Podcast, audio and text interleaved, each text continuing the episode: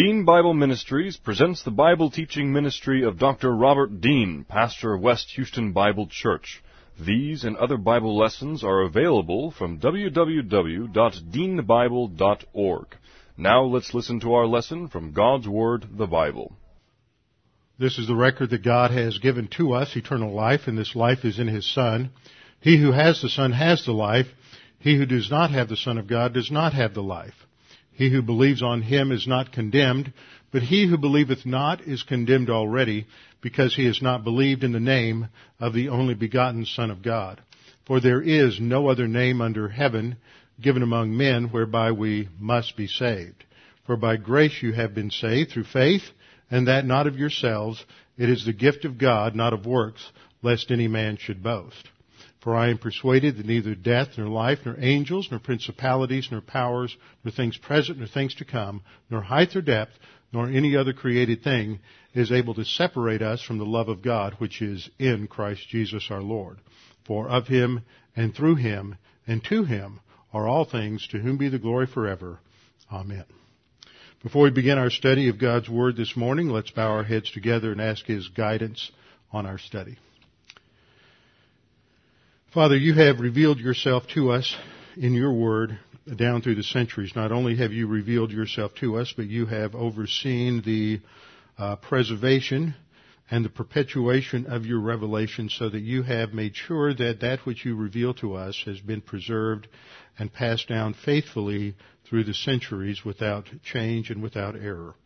And Father, we pray that as we study these things about your word today, that you would give us a uh, thorough understanding and confidence in your word that we know that we can trust it, that we have the words that you have revealed to us, and that by a study of your word then you are able to uh, teach us and instruct us, and God the Holy Spirit uses that to uh, bring us to spiritual maturity. We pray this in Christ's name. Amen. Several weeks ago, we be- began sort of a sub-series within our study of Kings to address the question that's really been raised in 2 Kings chapter 18. This is a question that's raised by uh, the Rabshakeh, who was the uh, sort of the commander in chief of the Assyrian army outside the walls of Jerusalem, and it's a challenge that he addressed to Hezekiah and to the people of Jerusalem. And the challenge was, can you really trust in this God of yours to deliver you? None of the gods of any other nations uh, were able to deliver them. So you can you really trust in your God? Can you really trust in His promises? And this is the same basic, the same basic challenge that uh, Satan originally addressed to Eve in the Garden of Eden in Genesis chapter three. The question being, did God really say this? Does he really mean that? Does he really have your best interests in mind? Can you really truly trust and depend on God's Word? Do you even have it? And, and, as time has gone on down through the centuries, some of the questions or some of the uh, permutations on that question have become a little more uh, a little more sophisticated, a little more detailed, but they all boil down to the same thing, and that is, uh, you can't. This this book's just another old book. It's just a. It's it's just another uh, religious book like all the other books, and so you, you can't really trust it. There, there's errors in it. You'll hear people who have uh, multiple degrees after their name who will make all kinds of very uh, pious sounding statements about how all of the wonderful things that you can find in the Bible. But after all, it's just another book written by uh, human beings and it is uh, filled with errors and contradictions and things of that nature. And yet the question is, where's the evidence because there is a vast amount of evidence to support the veracity of the Word of God and with each archaeological discovery that comes along, uh, with various historical discoveries and other things, we see nothing but the confirmation of what the Bible says, and we don't find anything that uh, that takes away from the truthfulness of the Bible. And what I pointed out in the previous two lessons is that even within the Word of God itself, God recognizes that people will ask this question. How do we know this is the Word of God? In fact, God states that to the uh, Israelites in the Old Testament in Deuteronomy that they should ask that question because there are many people who will come along and make claims to truth and make claims to uh, say what the Bible claims to, to teach and, and trying to make various uh, various alternate claims and saying this is what the Bible really says or this is what Christianity says, and you always have to go back and validate it in terms of what has been revealed and what has been said in the Word, and that's done basically through interpretation. So you have a couple of different issues here. One is the issue of the veracity of the text itself, and one is uh, clear interpretation. And in Deuteronomy, as I've pointed out in the past, there are these two tests that come along, Deuteronomy 13, Deuteronomy 18. The first test is a test of consistency. Does the, what, when someone claims, thus saith the Lord, is that consistent with that which has already been accepted as divine revelation and as absolute truth? And then when somebody comes along and claims to foretell the future, claims to be a prophet, and in that process they uh, they foretell the future, that they must ha- be 100% accurate. That they're if they're just 99% accurate, then they are a false prophet. Because the God of the Bible, the God of Abraham, Isaac, and Jacob, is the God who created all things. He is an omniscient God who not only knows everything that will take place. He knows everything that could take place. He knows all of the various uh, options, all the various permutations, uh, various things that would happen if something else had taken place. And so we can go to such a God and He can tell the future. He knows exactly what is going to take place and what will take place, and so He doesn't make mistakes. He doesn't say this will happen and then oops, didn't quite happen that way. And so we looked at evidences in archaeology, evidences in history, evidences in prophecy the last couple of weeks that uh, validate the scriptures as being uniquely the Word of God. What I want to do this Sunday and next Sunday is to look at the the next question that comes up, or the other subject that comes up with this, and that is, can we really trust the Bible that we have? Can we really trust the uh, Hebrew Old Testament? Can we really trust the Greek New Testament? Uh, how did we get these books? Why these books and not other books? And today, especially with the rise of the uh, uh, New Age movement and various claims made in books like uh, the uh, you know the secret Gnostic Gospels and the Da Vinci Code and other things of that nature. There have been these claims that there were these other Gospels, such as the Gospel of Thomas or uh, the Gospel of Paul, other books like this that are not never were accepted as part of the canon uh, why weren't they? What, what, what led to their exclusion? Why do we have these 27 books in the New Testament or these 39 books in the Old Testament as opposed to other books? Did some group just come along and impose that on everybody? And so I've raised some of these questions uh, in the previous classes. Some of these we've addressed. Some we're still, we still have left to address. Uh, the first question I asked was, isn't the Bible just another human book, subject to error and expressing different opinions about God? And I made it very clear that no, it is not just another human book. The claims that we find in the scripture are that this is God's word to man, mediated through the prophets of the Old Testament and apostles of the New Testament. It's not expressing their opinion. It is rather expressing uh, that which God revealed to them. And so it, there is a uniqueness to the Bible in that you have these um, 66 books of the Old and New Testament that address, that are written over 1500 years and address every controversial topic uh, known to man, and yet there is 100% agreement. So it's not expressing different opinions about God. Is the Bible full of contradictions and errors? No, again, it's not. Now there are places that people will go to where at the surface there appear to be some contradictions or differences, but with de- detailed study of these passages, uh, these con- uh, surface contradictions and errors disappear. Third question uh, asked was, uh, and is often asked, is hasn't the Bible changed over the years because it's been copied and translated so many times? That's question will be answered today and next Sunday.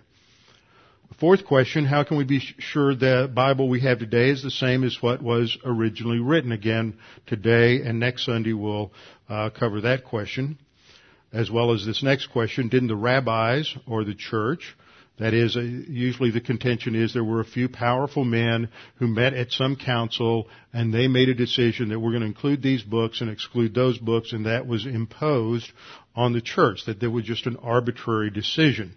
And we'll see that that is not true. That is a complete uh, misrepresentation. Uh, the next question, there's so many different interpretations of the Bible. How can we know which is right? Well, interpretation is a totally different issue than the, the having the accurate text in front of us. It's one thing to to challenge the accuracy of the text. It's another thing then to answer the question, what does it mean? That's interpretation. The next question, isn't the Bible the product of an evolving religion that originated with the Babylonians and Assyrians? And the answer is no. There's no evolution. There's no change from Genesis to Revelation that the Bible is really an integrated whole. There is development within a framework, but that framework doesn't change and the uh, ancient religions of the Egyptians, Babylonians, and Assyrians is really a, a degradation of what was revealed in the Bible. They come after uh, the biblical events and biblical revelation, and they show a, de- a, degradation and a corruption of biblical truth. It's not that the, the Bible comes from them, but that they show a they come after the, the revelation of Scripture and reveal that uh, deterioration. And then, doesn't the Bible contain historical and scientific errors? And again, I pointed out through various uh, elements of history or archaeology that that is not uh, that's not true. We'll cover a few more things related to that as we go along. So the question that I continue to ask in terms of this little flow chart is does God exist? If the answer is no, then we have a very difficult time explaining why anything exists because matter cannot generate itself. So the is just one argument. There are many arguments showing that uh, God must exist. Uh, the next question is God can God communicate? And we've answered this. Yes. If he can't communicate, then he's not God by definition. And if he can communicate, then the next question is, can God communicate clearly? That is, can he structure his revelation to man in such a way that man can understand uh, what he has communicated. And this is uh, this is the, the answer to this again is yes. He can communicate clearly because he created man to be able to understand that which he would communicate to him. And then the last question in this series is the one I'm really addressing this week and next week, and that is, can God protect his communication? Can God protect and preserve it so that what we have today is what he revealed to the original writer so that we can have confidence that we have his revelation. Concluding that if God can communicate clearly and protect his communication, then um, the, his word would have certain characteristics. It's consistent, accurate, it's supported through evidence. It is eternally logical and rational, and it is without error. And therefore, we can trust our lives completely to what the Word of God says. Now, this morning, what I want to address is really the question of canonicity. That may be a new word for some people, and uh, we'll get into a definition of that uh, in just a minute. The question that is usually asked is how do we know we have the Word of God? How do we know it's accurate? How do we know we didn't leave some books out? How do we know that there aren't some uh, books out there that we should discover and add uh, to to the Scripture? And these are the questions that all point to the the fundamental question of authority and truth. And that's really the question that the Rabshakeh is addressing when he challenges Hezekiah and the people of Judah in Jerusalem, can you really trust this God? It's, does he really have the authority to, to, to say what he says? And can he fulfill what he says uh, he will fulfill? So it always goes back to this issue of authority and truth. Is this book that we have, this, this Bible, these 66 books of the Old Testament and New Testament, is this just the Word of man, or is it the Word of God. So the key word that we'll use here is the word canon. It's not C-A-N-N-O-N. We don't shoot people with the canon of the Bible. It is C-A-N-O-N, which derives from the Hebrew word kaneh and the Greek term kanon. They are etymologically related and that refers to a reed. Remember in the uh, early uh, times of writing, they would in, in, Egypt they would take the papyrus reed and they would pound them out flat. Take many of these reeds, pound them flat, and and push and pressure them together, and this would f- form an early form of paper, uh, what was called papyrus, which is where we uh, get our word paper. And also a reed was used as a measuring device. And this was often just the term used for what we would call a yardstick or, or measuring tape or something like that. And so a reed was that which was used to measure something. It was a, a, a standard by which things were measured or evaluated. So the idea of canon came to mean something that was a standard or something that was accepted authority.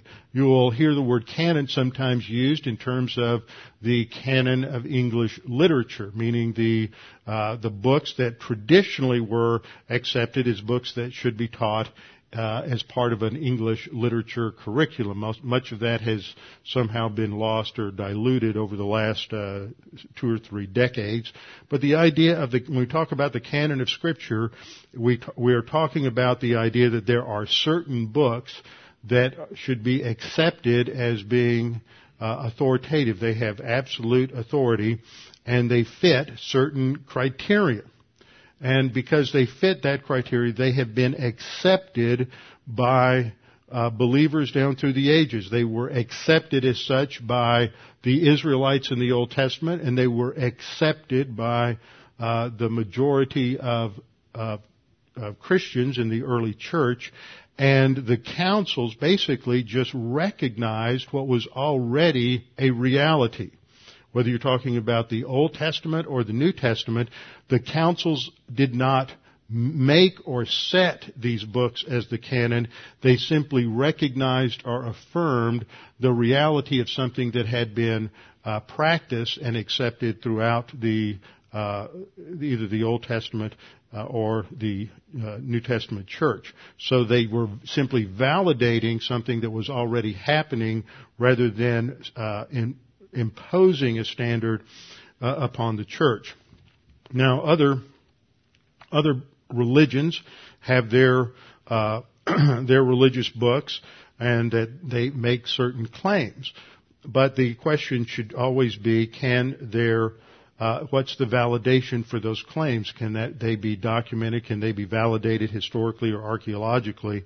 And the unique claim of the Bible for both the Jews of the Old Testament as well as Christians in the New Testament is that this is the very Word of God. It's the actual Word of God. God is the one who is the source of this information, not man. It's not man writing about his experiences with God.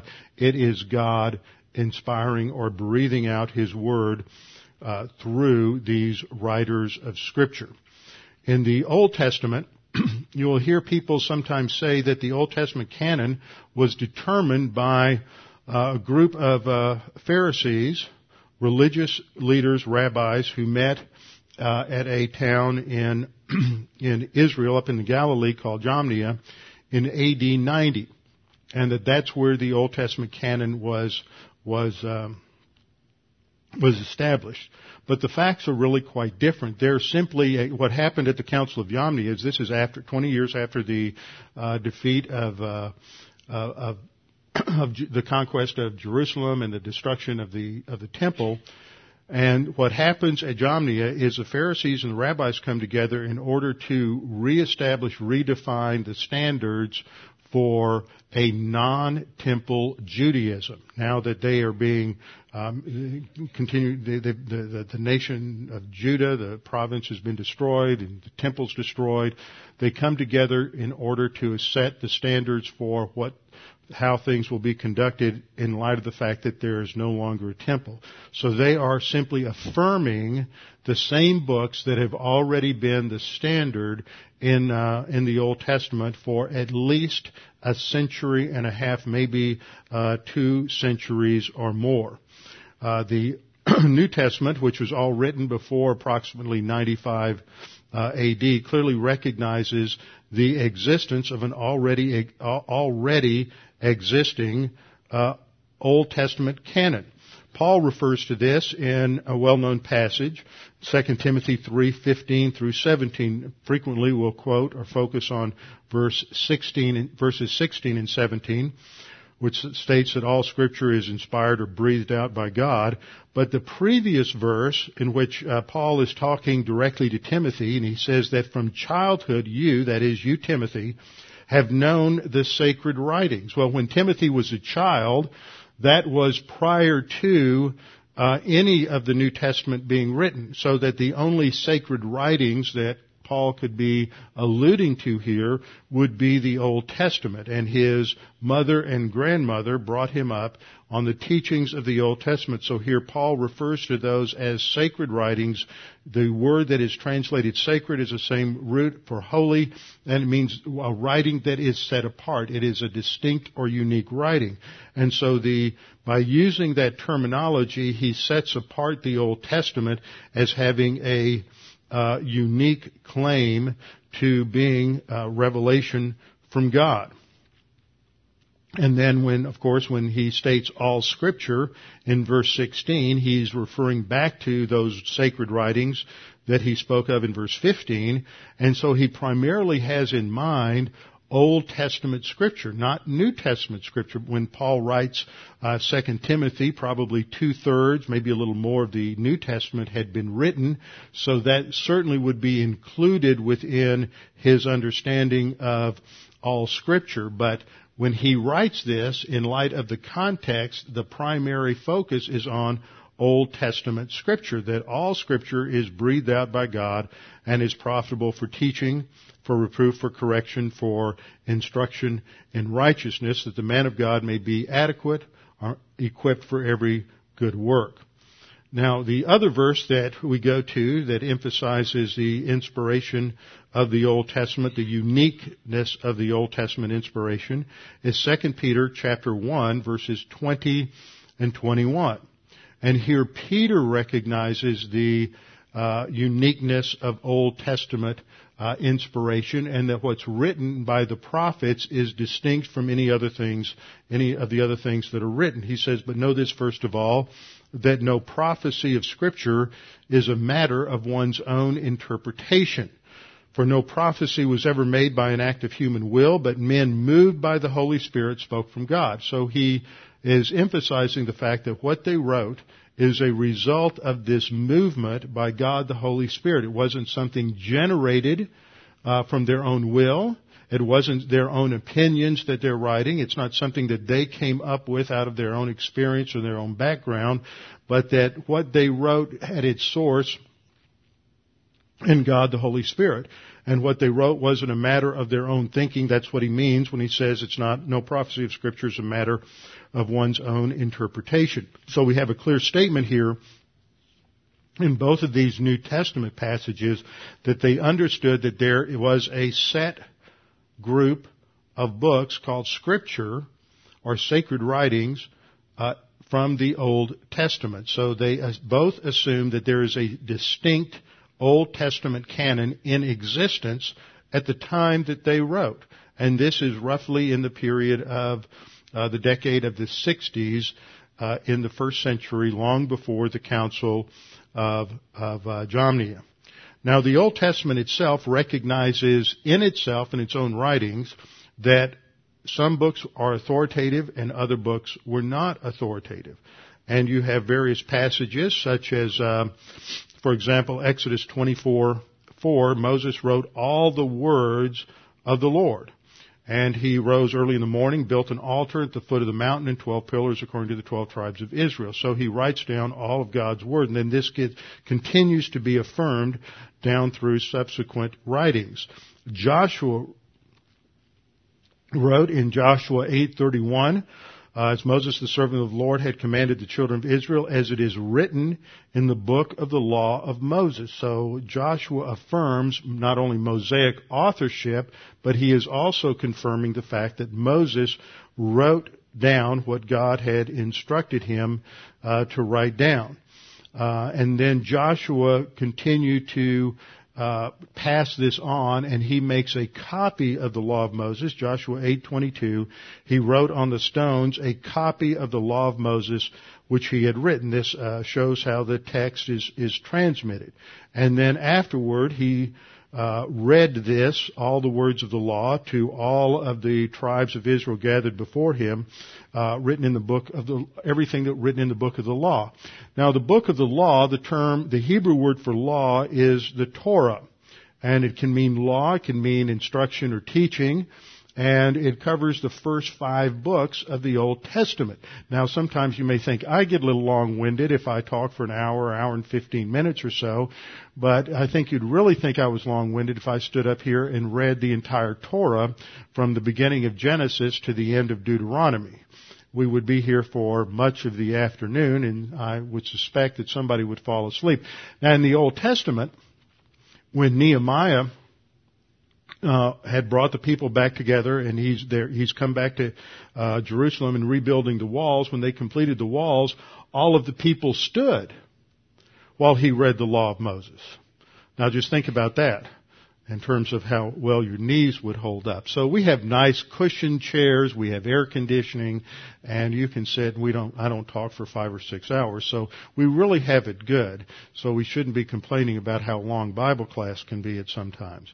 So, but here we see the transmission of the text and that subsequent generations emphasize the importance of it and the preservation of it so that Deuteronomy 31:26 states that a copy of what Moses wrote was put beside the ark of the covenant and kept there in the, the tabernacle and later in the temple so that there would be a uh, a record of that original revelation given to Moses that would be the standard against which all copies would be would be uh, uh, uh qualified uh, down through the centuries. Later on, you have other writers of, of the Old Testament who also affirm um, that what they are writing is uh, from the Lord. In 1 Samuel, Samuel explained to the people the behavior of royalty and wrote it in a book and laid it up before the Lord. And so Samuel probably wrote parts of 1 Samuel. He didn't live through, he dies uh, around chapter uh, 22 or 23, somewhere in there. He doesn't live to the end of the book of Samuel, and so there were others who wrote those books, but they're simply named for him because he's the primary character at the beginning of Samuel. He may have had a hand in the final uh, writing, the final uh, form of the book of Judges. Uh, there were other prophets who came along who contributed to those uh, those books because they cover several generations, and then uh, th- that's when they reach, and then under the supervision of another prophet, uh, they would reach their final form.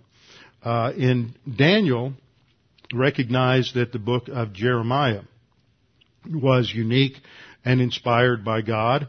Uh, when he's uh, reading the book of Jeremiah, as referred to in Daniel 9:2. He said that uh, Daniel understood by the books the number of the years specified by the word of the Lord through Jeremiah the prophet. And so he relies exclusively upon what uh, Jeremiah said in terms of the 70 years of the captivity. Nehemiah, after the exile, also affirms the inspiration of Moses, that God revealed this to Moses, and they were, the precepts, statutes, and laws were written by the hand of Moses, uh, the servant of God. But you also have in the Old Testament books that are written, that are referred to, that are quoted, that are non-inspired sources. This shows their historiography. They did research. There were other record records that were kept during that time that were not inspired, but they were accurate to a degree, just as we have many records that are accurate, and they are quoted by uh, the writers of Scripture. Doesn't mean that uh, they're saying that those other books are inspired. It's just simply saying that they had accurate records that were uh, quoted accurately in the Scripture. For example, in Joshua 10:13, it references the book of the book of Jasher, which we do not have, but is uh, referred to there in terms of it of the uh, historical uh, documentation. Also, there was another book called the Book of the Wars of the Lord, uh, mentioned in Deuteronomy, or excuse me, in Numbers 21:14. Also, we know that uh, the Old Testament uh, often referred to itself or to parts of itself as Moses and the prophets, or the law, the Torah, uh, the prophets, and the writings, and this is the way the Old Testament's divided. Now, to understand how we got the Old Testament, why we know that these uh, 39 books are the 39 books that were uh, established and accepted by uh, the Jewish authorities uh, before Christ, we need to understand a little something about how the uh, Bible is organized. The English Old Testament has um, 39 books, the way it's divided up. We divide them in terms of uh, five categories. The law, which would be the Pentateuch, which means uh, five in a case, basically. The first five books of Moses, Genesis, Exodus, Leviticus, Numbers, and Deuteronomy. We follow that in an English Bible by what we refer to as historical books. Now these are usually referred to in the Hebrew Bible as the early prophets. Uh, some of these by the early prophets, some later prophets or writings, but the historical books in terms of the English organization begins with Joshua and goes through Esther. So if you begin reading in Genesis and read all the way through Esther, you have covered the historical part of the Old Testament. Now, the rest of the books in the Old Testament take place within that framework. Okay? So, the books like uh, Job, Psalms, Proverbs, uh, Ecclesiastes, those fit within the framework, uh, the historical framework of Genesis to Esther. Isaiah, Jeremiah, the, the prophets, they also fit within that framework. So the way the, uh, the English Bible's laid out, Genesis to Esther gives you the chronological flow from the beginning of creation uh, up through the exile and the return from the exile. And then uh, other types of writings come in that formed a part of that historical flow. So you have uh, Joshua through Esther, uh, represents that historical flow, and then the uh, poetry books: Job, Psalms, Proverbs, Ecclesiastes, Song of Solomon, and Lamentations. Those are primarily poetry, also referred to sometimes as wisdom literature. Then we have the major prophets. Uh, in the English Bible, Isaiah, Jeremiah, Ezekiel, and Daniel. They're called major because they're longer books. Uh, Daniel, though, is never holds the office of prophet. Every now and then somebody will ask me the question, well, how do you distinguish between the office of prophet and someone who had the gift of prophecy? And that is a deduction based on how they're referred to in the scripture. For example, Isaiah and Jeremiah, Nathan, Gad, uh, others are referred to as seers or prophets, the prophet of the Lord, the man of God, things of that nature. Elijah was called the man of God, called a prophet. But Daniel and David and a few others are not called prophets, but they, when in their writings, they do have uh, they do have prophecy. So they have the gift of prophecy, foretelling the future, but they do not have the office or the role within the theocracy of Israel of being a prophet. So you have the major prophets, and then what we refer to as the minor prophets, simply because they are smaller, shorter uh, shorter books. That makes up our organization uh, in the in the English Bible. Now, we have the same books that are in the Hebrew canon. The Hebrew canon simply divides these books up a little differently. They have three divisions: Torah, Nevi'im, and Ketuvim, according to the Hebrew words. And often uh, Jewish people will simply refer to the Torah, which is the first five books of Moses if they're talking about what we call the Old Testament, they'll refer to, to the Tanakh. Now, the consonants in the word Tanakh T, N, K, come from the first letters of these three words. Torah, Nevi'im for prophets, and Ketuvim for the writing. So they will refer to the Hebrew Bible, the uh, ha- which has either 20 or 22 books, depending on how it's divided up. Sometimes it's the same as as the what we have. It's just that they they combine books a little differently. So the Torah, Nevi'im, and Ketuvim refers to the Tanakh. The Torah is the same as what we have in the English Bible, the Law, Genesis through Deuteronomy. The Nevi'im is divided up into two sections, the uh, early prophets and the latter prophets. The early prophets are Joshua, Judges, Samuel, and Kings. Notice they don't divide Samuel into first and second or Kings into first and second. So they just, they're, they're viewed, at, each is viewed as one book. That's why they have a smaller number of books. They just combine some books together that we separate. Uh, the latter prophets are Isaiah, Jeremiah, Ezekiel, and the twelve. The twelve are considered one book in the Hebrew canon. So that again accounts for why we have more uh, books than uh, than you find in the Hebrew Bible. And then you have the writings, and these are books that are neither uh, Torah nor uh, written by the prophets: Psalms, Proverbs, Job, Song of Solomon, Ecclesiastes, Daniel, Ezra, Nehemiah. Uh, sometimes they're combined, sometimes they're separate. Esther and Chronicles. So Chronicles is viewed as one book, not two, first, not first and second Chronicles. So that's the Hebrew canon. Notice the order and the arrangement. In an English Bible, the first book in the Old Testament is Genesis and the last book is Malachi.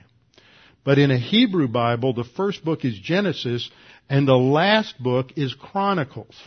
Now that's going to be important for something we're going to look at uh, in just a minute because you have to understand that arrangement if we're going to be able to accurately answer the question when was the Old Testament canon uh, really uh, solidified and when was it um, uh, when was it resolved? So when we look at the question of how did the um, uh, Old Testament canon come along, we have to recognize that, that in the Hebrew Bible, they had the same books that we do, even though they arranged them differently.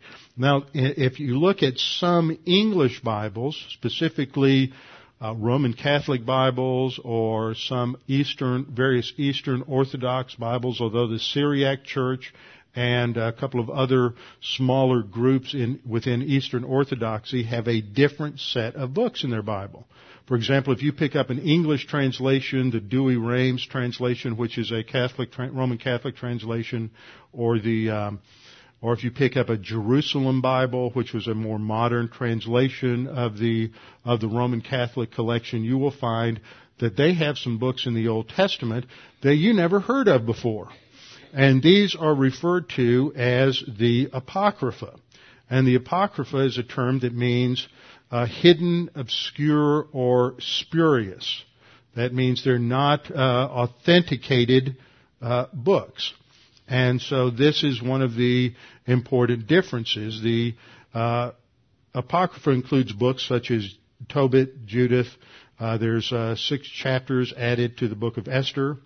There's the Wisdom of Solomon, uh, Ecclesiasticus, not Ecclesiastes, but Ecclesiasticus, also known as Ben Sirach, uh, the book of Baruch, who Baruch was the name of Jeremiah's scribe, the letter of Jeremiah, the prayer of Azariah, or the song of the three young men. Azariah was uh, Azariah, Hananiah, and Mishael were the original Hebrew names of of uh, Shadrach, Meshach, and Abednego, and so this is attributed to them. The book of Susanna, uh, and the dragon. Uh, is short for Belteshazzar. If you remember, that was the uh, Babylonian name given to uh, Daniel.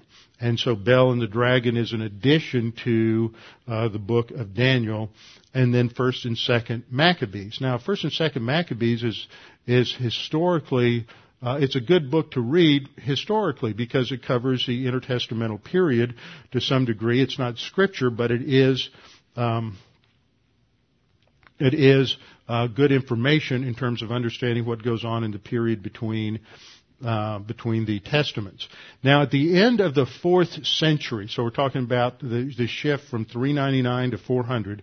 At the end of the fourth century, uh, Pope Damasus commissioned Jerome, who was one of the most uh, learned scholars of that time period, to translate the scriptures into the common vernacular of the people, which at that time was Latin, especially in the western part of the Roman Roman Empire. So Jerome uh, sort of sequestered himself uh, at Bethlehem at the location of the Church of the Nativity, which is where it is believed that that Jesus was born. And some of us who have been there to uh, uh, to Bethlehem have been there to the Church of the Nativity, and down below they have a, uh, a place uh, where they show you the room where uh, where Jerome worked, and when he translated the Hebrew Old Testament and Greek New Testament into uh, into uh, Latin, and then he um, also translated the Apocrypha.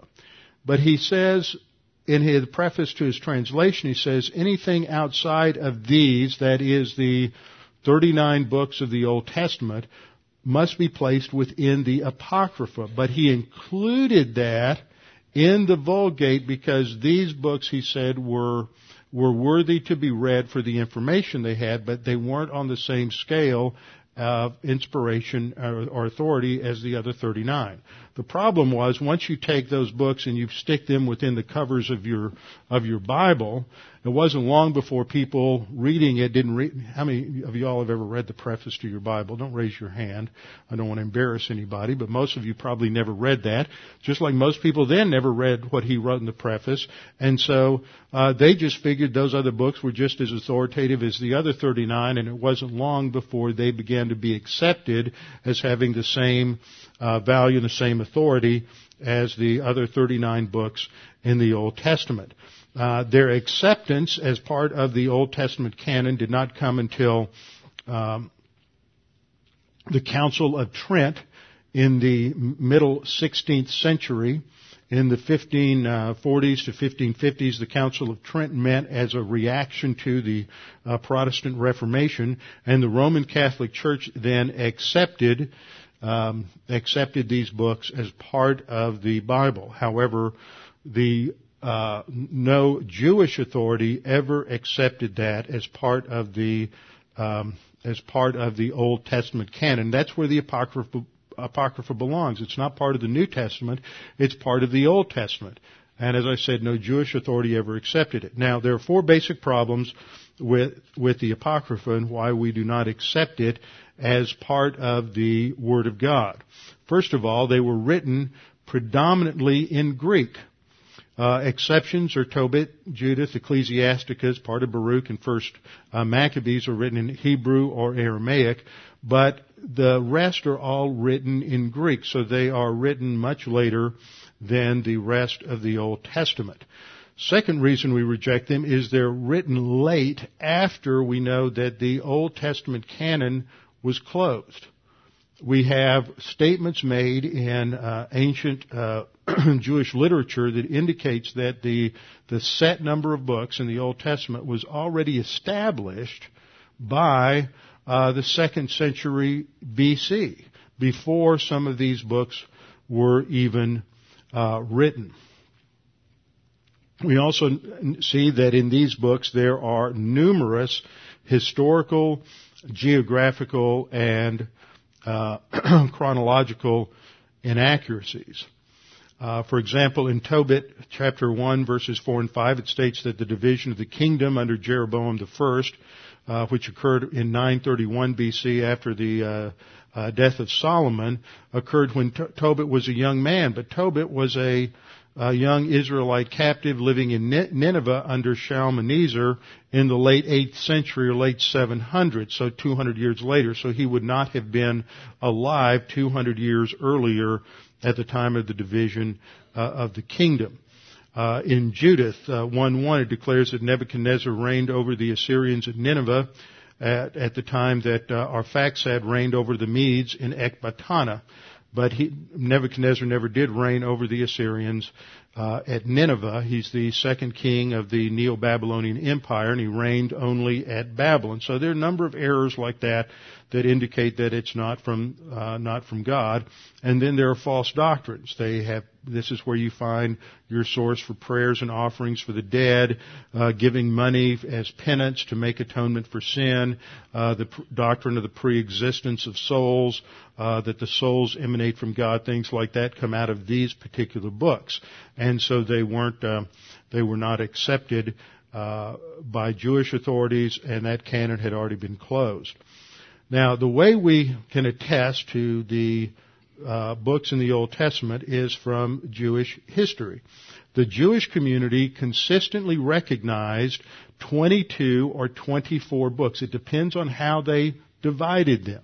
Uh, but it's the same basic books, it just depended on dividing them. So in, in Babylon, remember after the exile, there's three basic uh, Jewish communities. There's the one in Babylon, one in Jerusalem, and one in Alexandria in North Egypt. In the Babylonian Talmud, uh, according to the Baba Batra, that it, they list, list the same books as authoritative, uh, the same 22 books that we have today.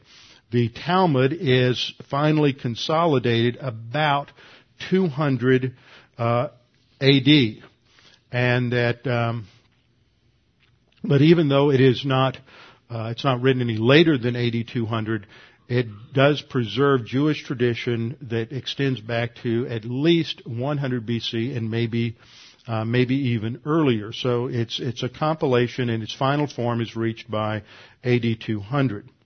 So that represents the Babylonian community. Then you have the Palestinian community that's in, in Jerusalem, and this is represented by Josephus.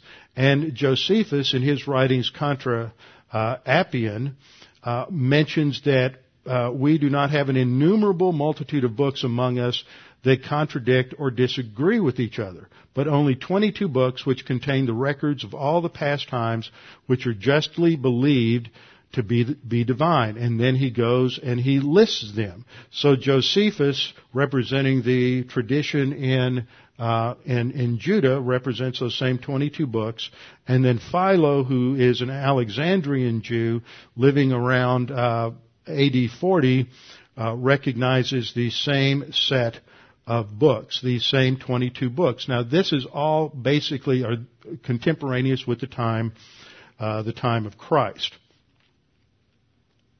So we see from those evidences that those same books are uh, are listed. Now, in the uh, in the diaspora of the Jews, as they're scattered throughout the uh, old Roman Empire, they all seem to recognize these same same books.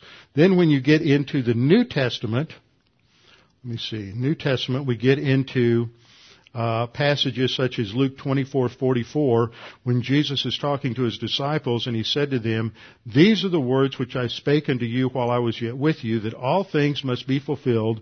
Which were written in the law of Moses and in the prophets and in the Psalms. Sometimes the writings were referred to as the Psalms because that was the largest book and the first book mentioned. And so he recognizes the same division that we know was present in the um, in the Hebrew canon at that time. In Matthew 23:35, he states that upon you may fall the guilt of the righteous blood shed on earth from the blood of righteous Abel. Now, when did Abel occur? Right at the beginning in Genesis chapter 4. From the blood of righteous Abel to the blood of Zechariah, the son of Berechiah. Now, who is he? He's a prophet who's killed at the end or near the end of Second Chronicles. Now remember when I pointed out that the Hebrew canon begins with Genesis and ends with Second Chronicles. So what Jesus is stating there is that from the killing of Abel to the last part of the Old Testament, the killing of this prophet Zechariah, in other words, he's talking about from the beginning, from the first killed to the last killed.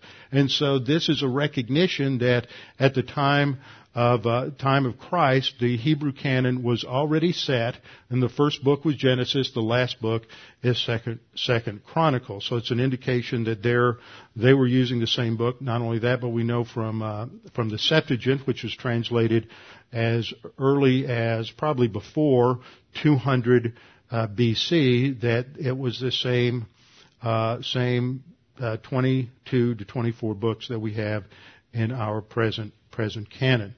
Further, we know that the New Testament writers never quote from any of the disputed books. They never quote from, from the Apocrypha. Now, Jude quotes from the book of Enoch, but book of Enoch was never part of the Apocrypha. It was never under consideration to be in the Old Testament.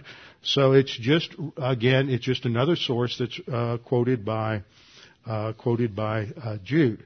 So we know that, that the canon is closed by probably at the latest 200, uh, 200 BC.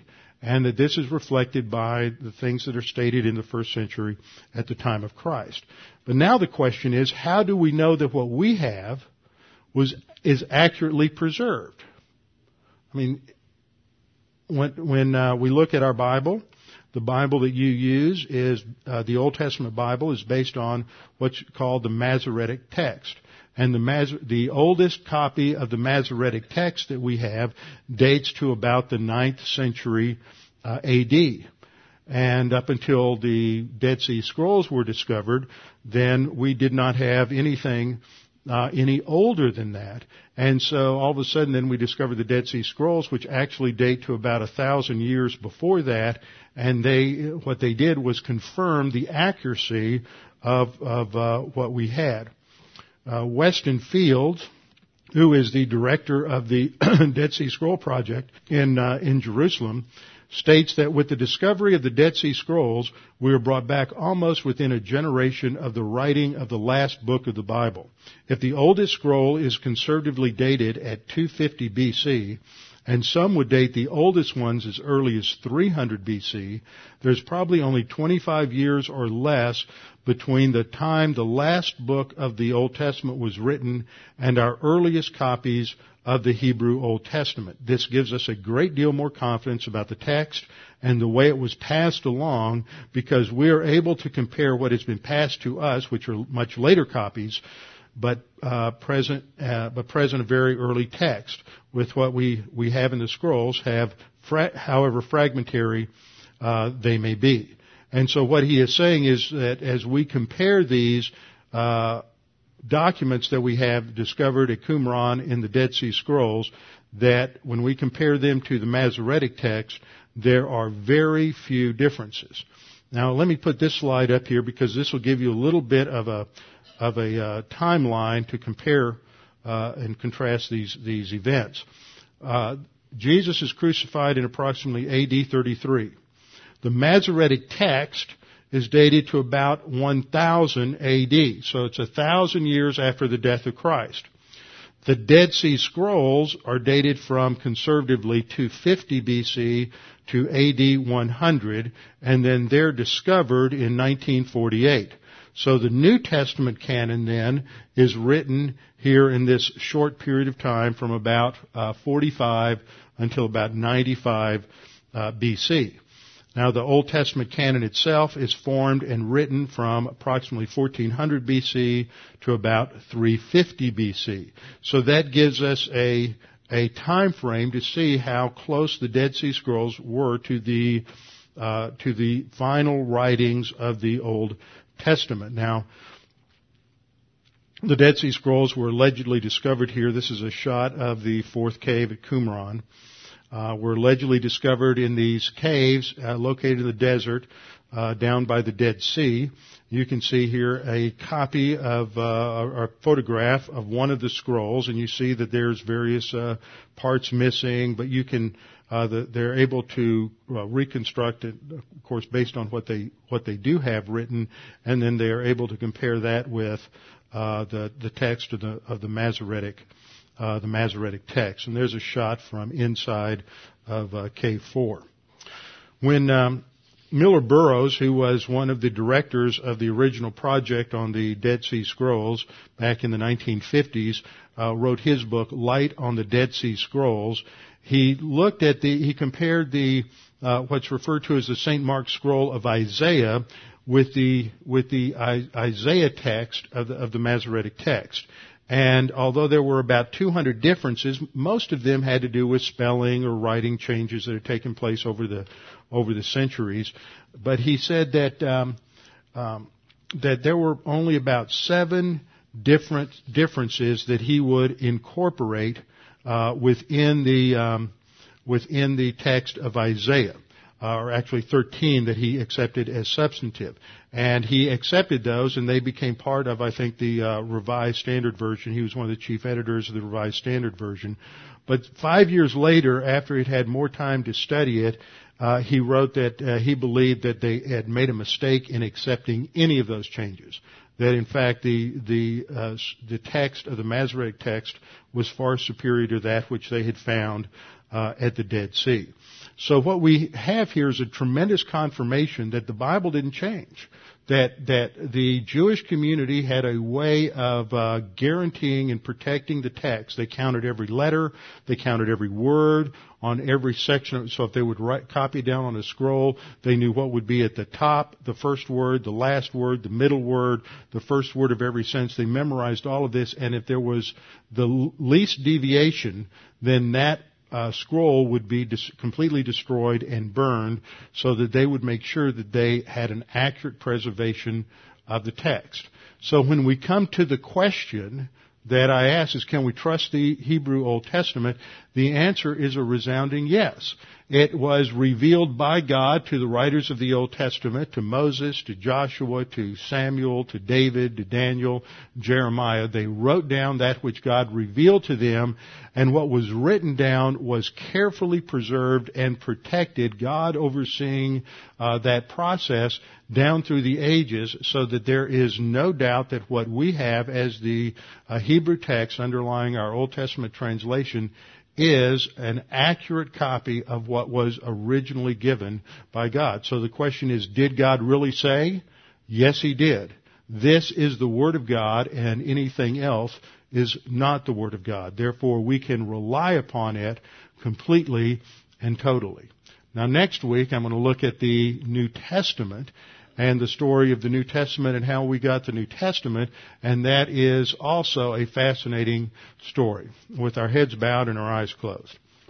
Father, we thank you for this opportunity to study your word, to look at these things this morning, to show that there is clear evidence within history to show how you have preserved and protected your word, your revelation down through the ages.